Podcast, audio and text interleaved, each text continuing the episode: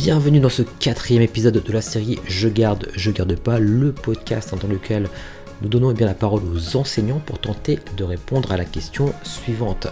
Quel outil et surtout usage pédagogique développé durant la période de confinement avez-vous conservé après le retour en présentiel?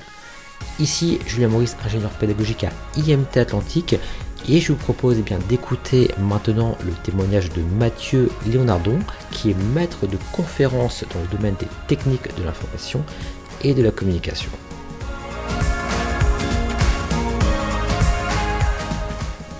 Mathieu commence cette interview avec un premier usage qu'il n'a justement pas conservé en post-confinement, à savoir l'organisation des TP à distance.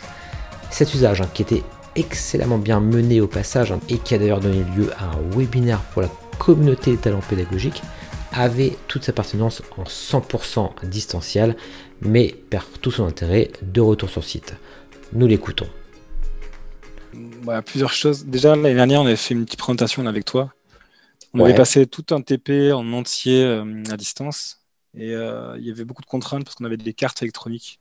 Ouais sur lesquels on devait. Euh, il y a des boutons actionnés, il y avait euh, le besoin d'avoir un retour visuel, donc on a mis des caméras, etc. C'était très lourd. Donc ça, dès qu'on a pu repasser en présentiel, on a tout remis comme c'était. Et, euh, puis tant mieux, quoi. ça, ça, allège beaucoup. Et ça permet d'aller plus loin que les étudiants aussi. Donc ça, c'est tant mieux. Donc, des choses qu'on n'a pas gardées parce que voilà, c'était de la lourdeur en plus, c'est inutile.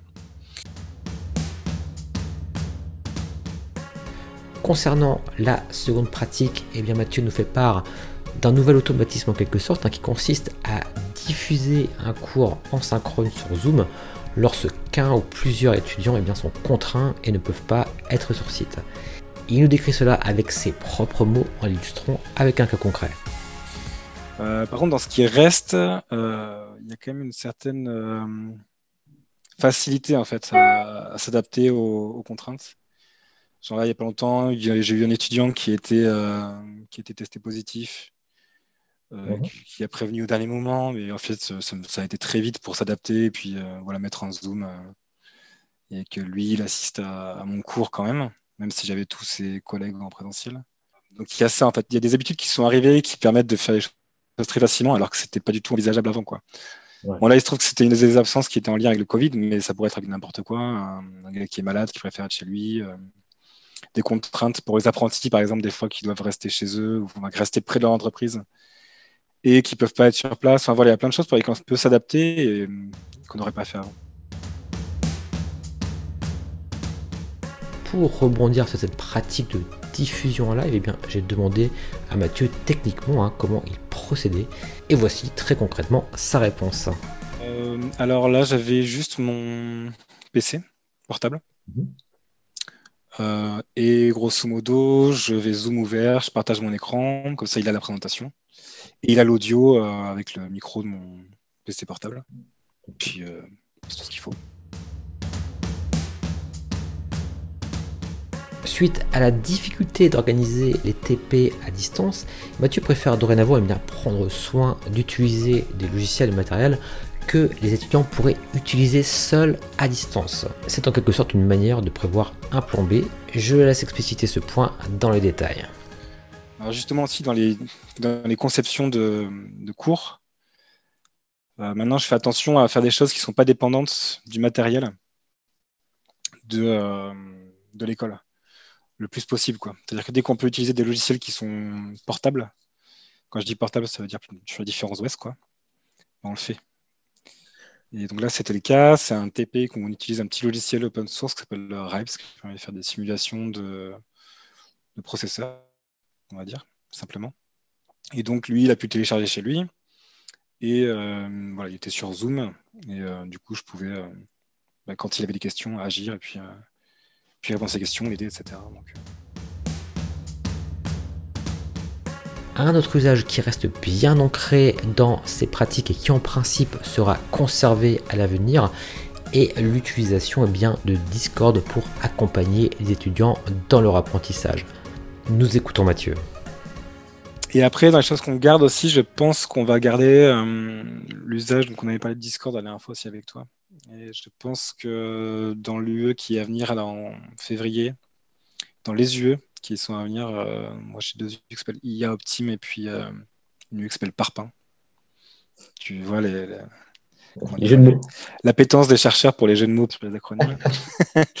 Donc, bah, sur ces yeux-là, euh, je pense que je vais, on va garder Discord pour tout ce qui est euh, dialogue, euh, partage de code source, question des élèves, ce genre de choses. Parce que ça, c'était très efficace, en fait, à distance. Et en fait, je pense que ça a aussi son utilité, même sur place. Parce que la réponse à une question d'un élève peut profiter à tout le monde et en plus, on peut euh, vouloir y avoir accès a posteriori. Quoi.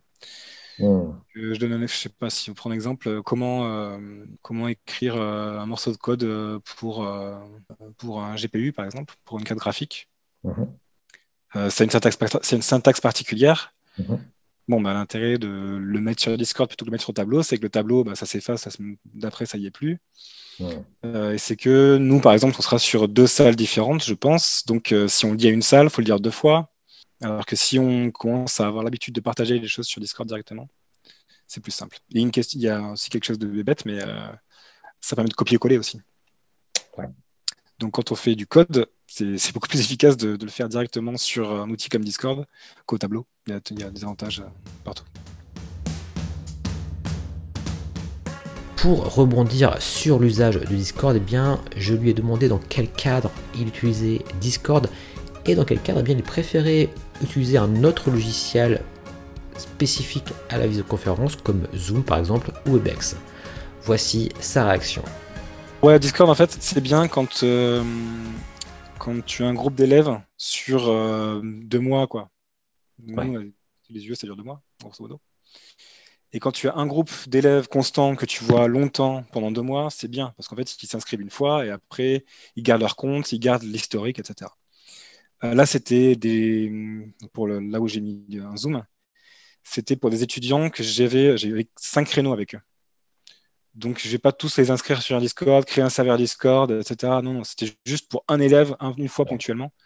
Et pour cet usage-là, Zoom, c'est plus facile. Quoi. En plus, ils sont habitués. Euh, D'autant que, euh, d'autant que si jamais tu as envie d'enregistrer ton cours, pour le coup, euh, alors peut-être qu'on peut le faire avec des bots, mais euh, par défaut, sur Discord, tu ne peux pas enregistrer un, cours que tu donnes, tandis que sur Zoom, bah, c'est rapide, tu cliques sur le bouton. Et... ouais. oui, c'est un avantage. Quoi. Après, c'est vrai que je ne pense pas forcément à enregistrer tout le temps, et ce serait pas bête. Voilà, cet épisode touche à sa fin. Merci à tous pour votre écoute et merci à Mathieu pour sa disponibilité. On a vu qu'il a su eh bien, développer des automatismes pendant le confinement hein, qui lui permettent aujourd'hui eh de parer en quelque sorte à toute éventualité, hein, que ce soit dans le cas d'étudiants empêchés ou encore dans le cas d'étudiants qui n'auraient pas accès à des logiciels spécifiques. Et tout cela en conservant des pratiques collaboratives via notamment Discord hein, qu'il a conservé. C'était Julien Maurice, ingénieur pédagogique à IMT Atlantique pour la série Je garde, je garde pas.